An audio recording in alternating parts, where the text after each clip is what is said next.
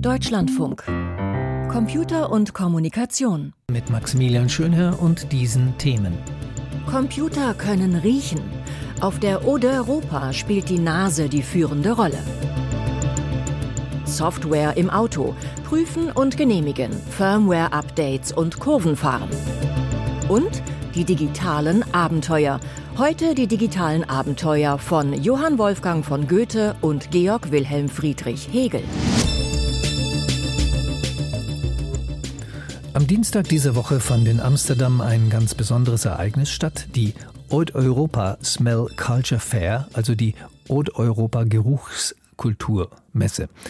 Oder Europa geschrieben OD Europa, also Odor lateinisch, der Duft steckt da drin. Dieses Ode Europa ist ein internationales Forschungsprojekt, bei dem Forscherinnen und Forscher aus den Geisteswissenschaften mit Kolleginnen und Kollegen aus der Informatik eng zusammenarbeiten. Sie wollen mit Hilfe von Computern und Software wie künstliche Intelligenz der Geschichte und der Kultur von Gerüchen in Europa auf die Spur kommen. Zunächst die grundsätzliche Frage an meinen Kollegen Michael Gessert. Es geht also nicht um Parfümdesign der Zukunft und um tatsächlich riechende Computer. Nee, genau darum geht es nicht. Das wäre ja auch möglich, aber tatsächlich der Fokus ist hier, sind die Geisteswissenschaften. Das heißt, die Forscher bringen da dem Computer oder der KI das Riechen bei. Die bringen dem das bei, aber eben nicht in diesem direkten Sinne, dass der Computer hier selbst riechen soll, also ein Geruch unmittelbar und eben direkt analysieren soll, was ja durchaus möglich wäre, eben mit chemischen Sensoren.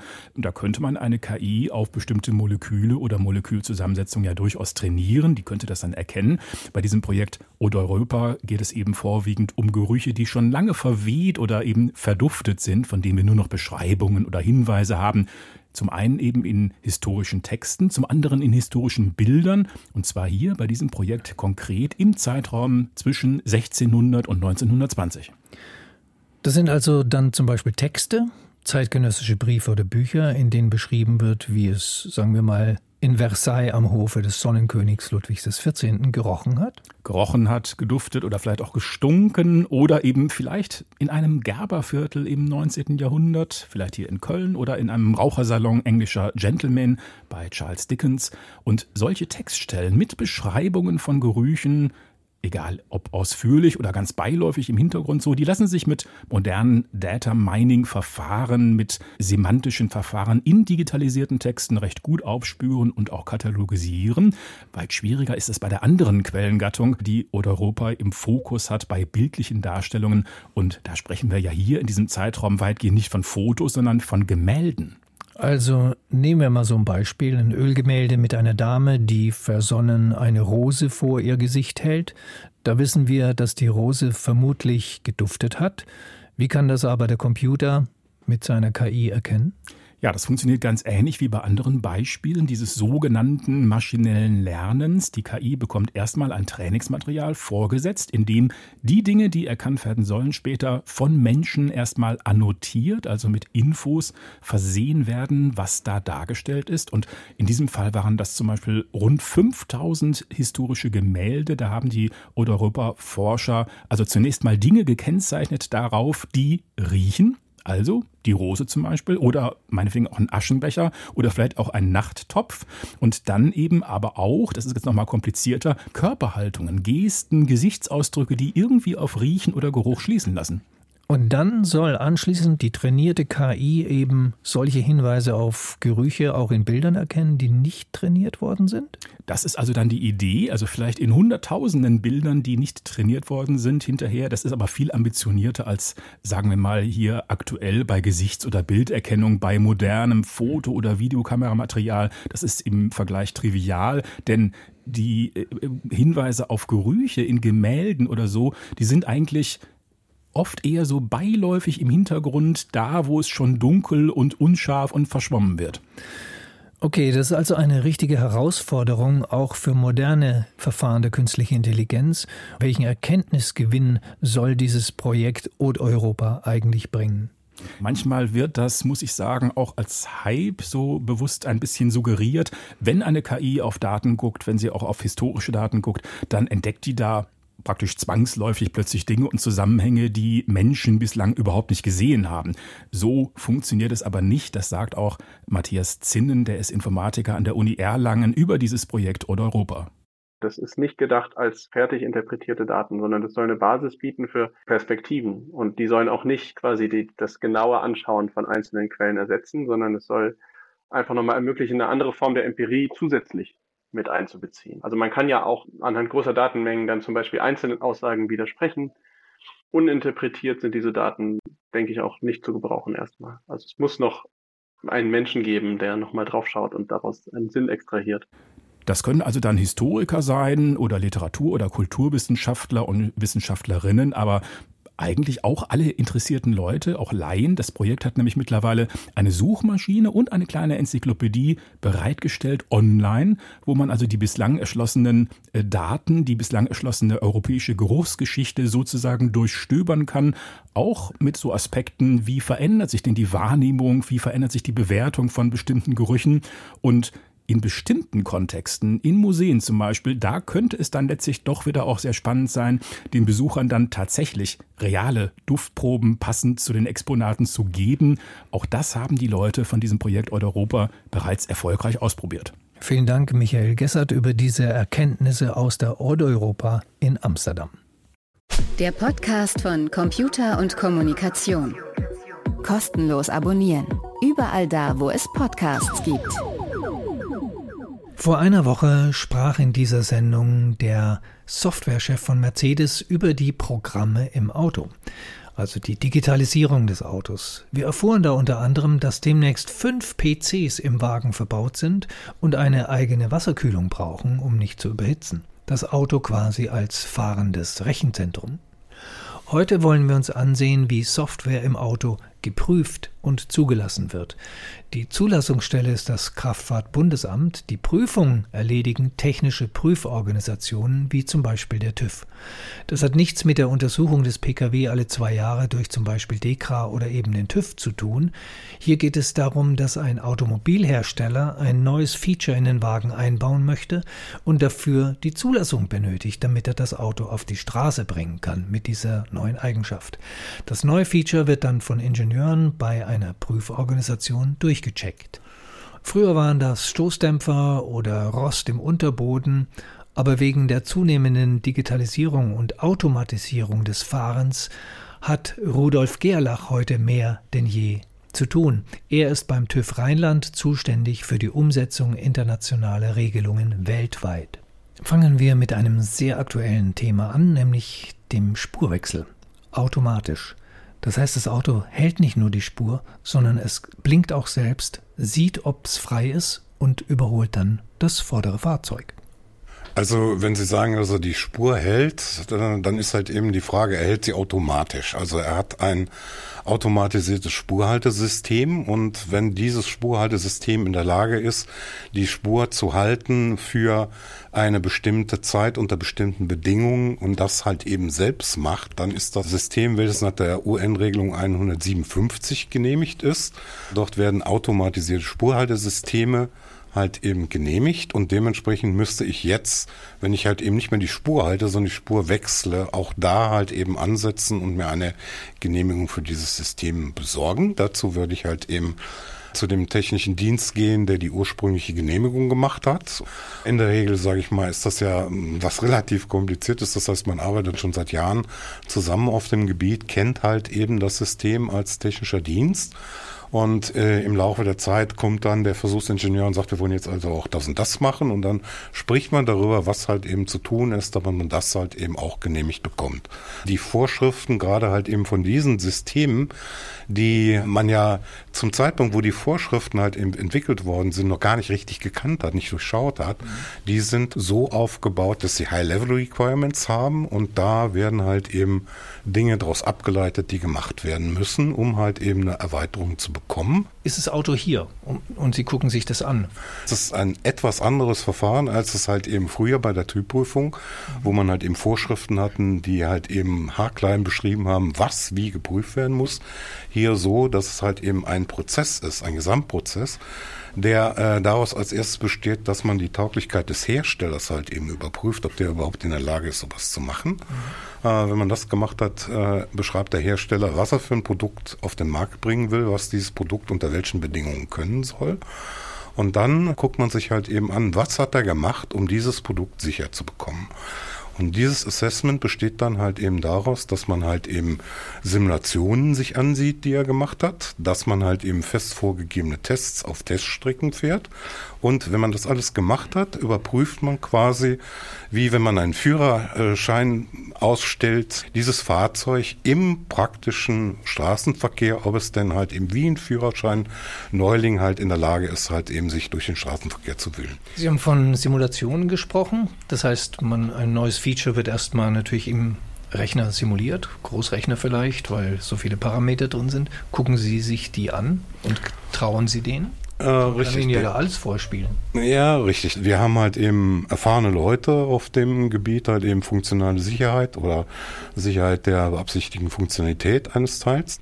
Und das äh, Verfahren ist im Prinzip gleich, ob der Hersteller jetzt in den USA ist, aber hier Autos verkauft oder in Frankreich ist und hier Autos verkauft? Wenn er in Europa die Autos zulassen will, sind die Vorschriften einheitlich, ja. Also wir machen das beispielsweise auch mit äh, chinesischen Fahrzeugen. Haben Sie schon mal einen Wagen zurückgegeben?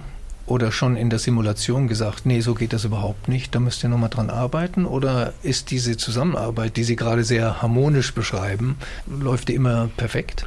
Also wir haben ein anderes Projekt gehabt mit einem anderen Hersteller, den kann ich natürlich nicht nennen. Da haben wir das Ganze abgebrochen, ja, weil es einfach keinen Sinn macht, das System halt eben weiter zu prüfen. Es ist einfach nicht äh, in der Lage, das zu machen.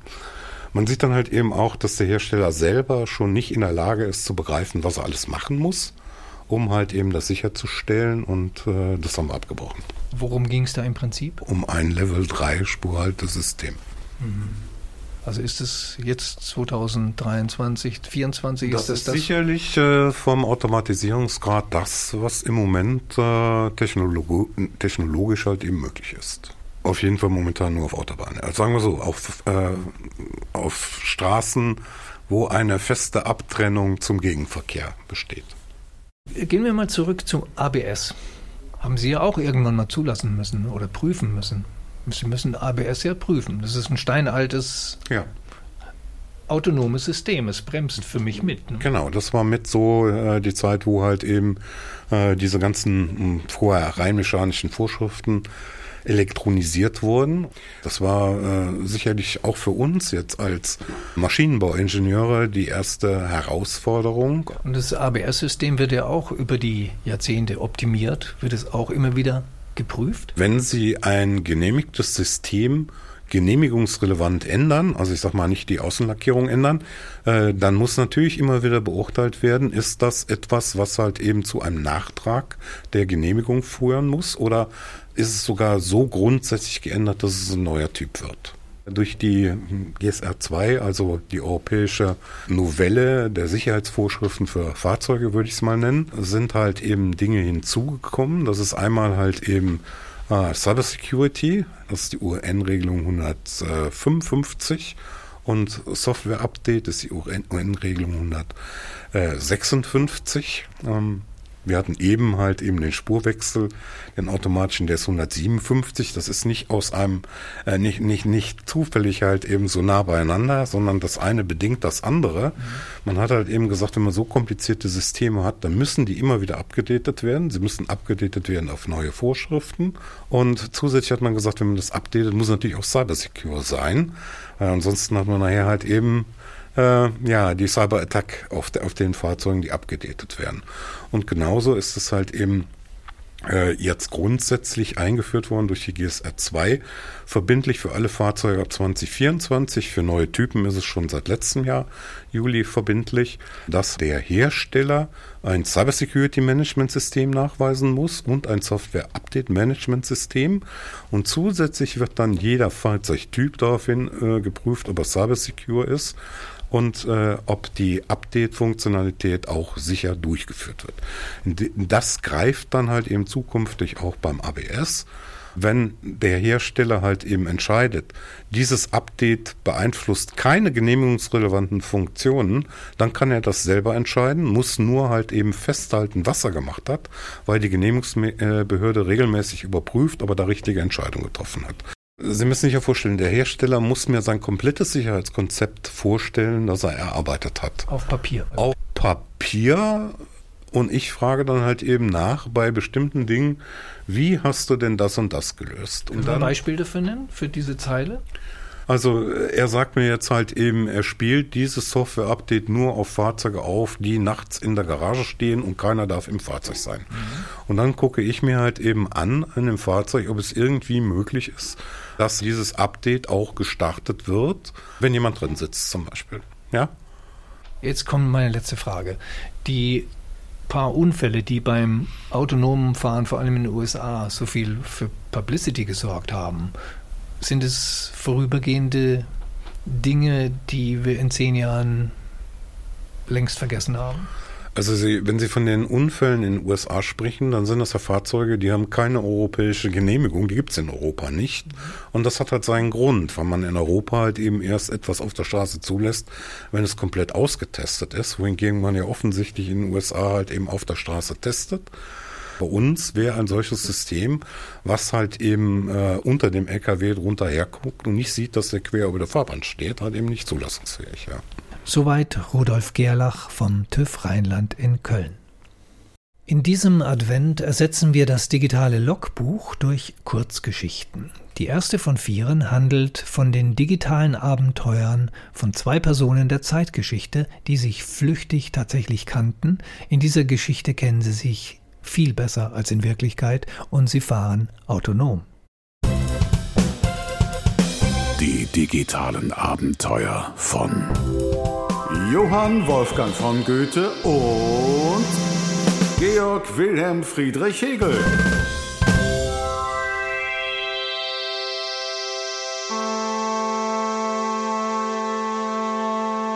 Goethe steuerte den halbautomatischen Wagen gelangweilt und fluchte vor sich hin. Zu spät in Weimar aufgebrochen, den Mitfahrer schnell eingesammelt, ab nach Südwesten. Das System navigierte ihn lässig übers Autobahnkreuz Würzburg. Aber immer wenn er es nach dem eigentlich Wichtigen fragte, bekam er unsinnige Antworten. Immer dieselbe Antwort. Über allen Wipfeln ist Ruhe. Blödsinn. Das Problem war, dass ich in Goethes Kopf die Idee für ein Theaterstück zusammengebraut hatte. Ein tolles Stück mit einem tollen Plot. Aber ihm fiel kein Name für den Hauptdarsteller ein. Das bewirkte seit Wochen eine Schreibhemmung. Er konnte das Stück nicht schreiben, solange er keinen Namen für seinen Helden hatte. Bei Werther war das kein Problem gewesen. Der Name war von Anfang an klar die Leiden des jungen Werther. Aber zu dem neuen Stück passte kein Werther. Die Figur, die in seinem Drama an allem scheitert, hatte keinen Namen.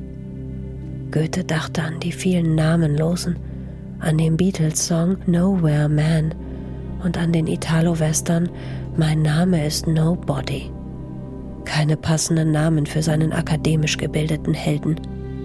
Der war schon ein bisschen mehr als nichts denn er hatte Philosophie, Juristerei und Medizin durchaus studiert. Während sich das Auto auf der A81 Richtung Stuttgart bewegte, schrie Goethe zum x-ten Mal in die Suchmaschine des Bordcomputers. Gib mir den Namen eines Wissenschaftlers, der einen Pakt mit dem Teufel schließt.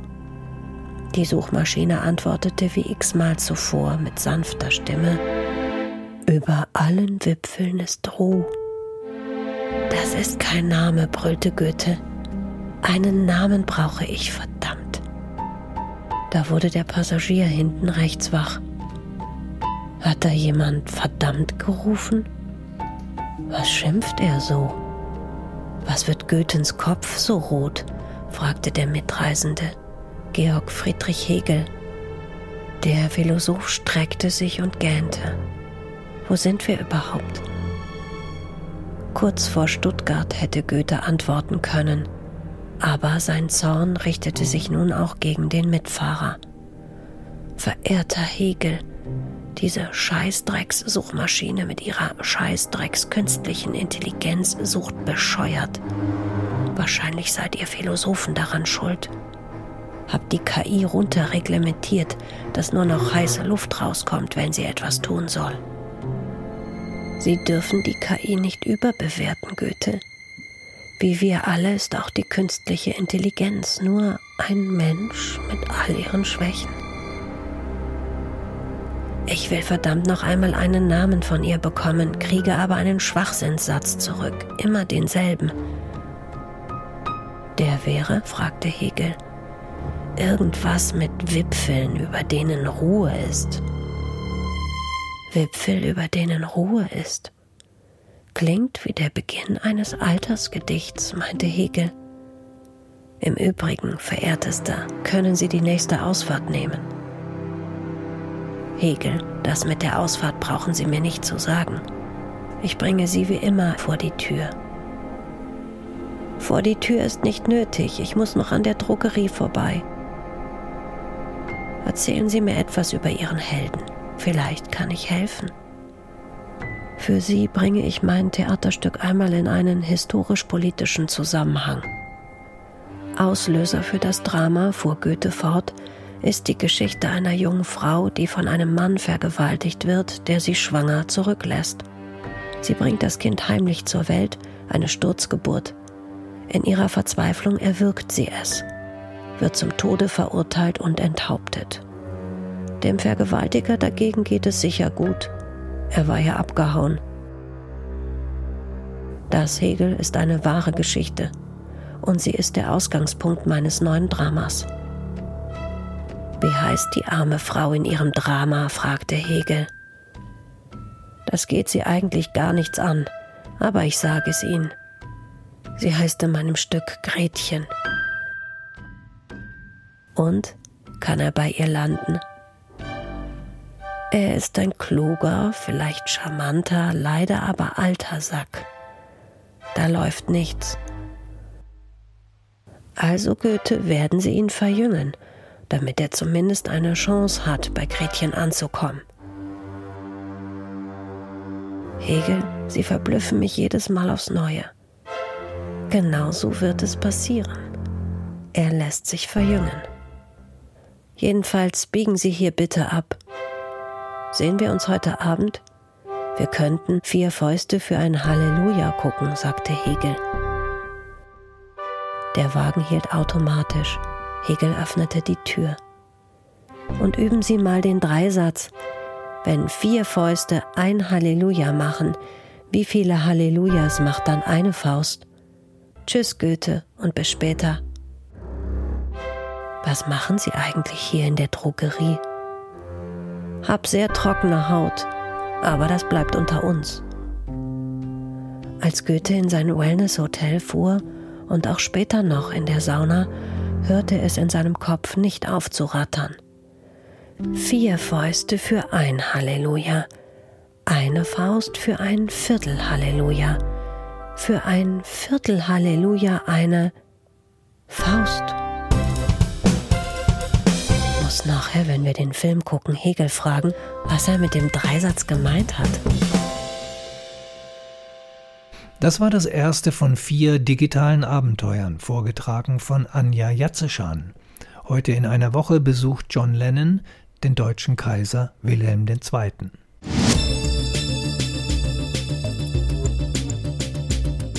Und nun das Info-Update mit Lucian Haas. Elektronische Geräte mit Internetzugang sollen in der EU besser geschützt werden. Viele Alltagsgeräte wie Heimkameras, Fernseher oder elektronisches Spielzeug sind heute vernetzt. Die Hersteller müssen solche Produkte künftig besser gegen Cyberangriffe wappnen.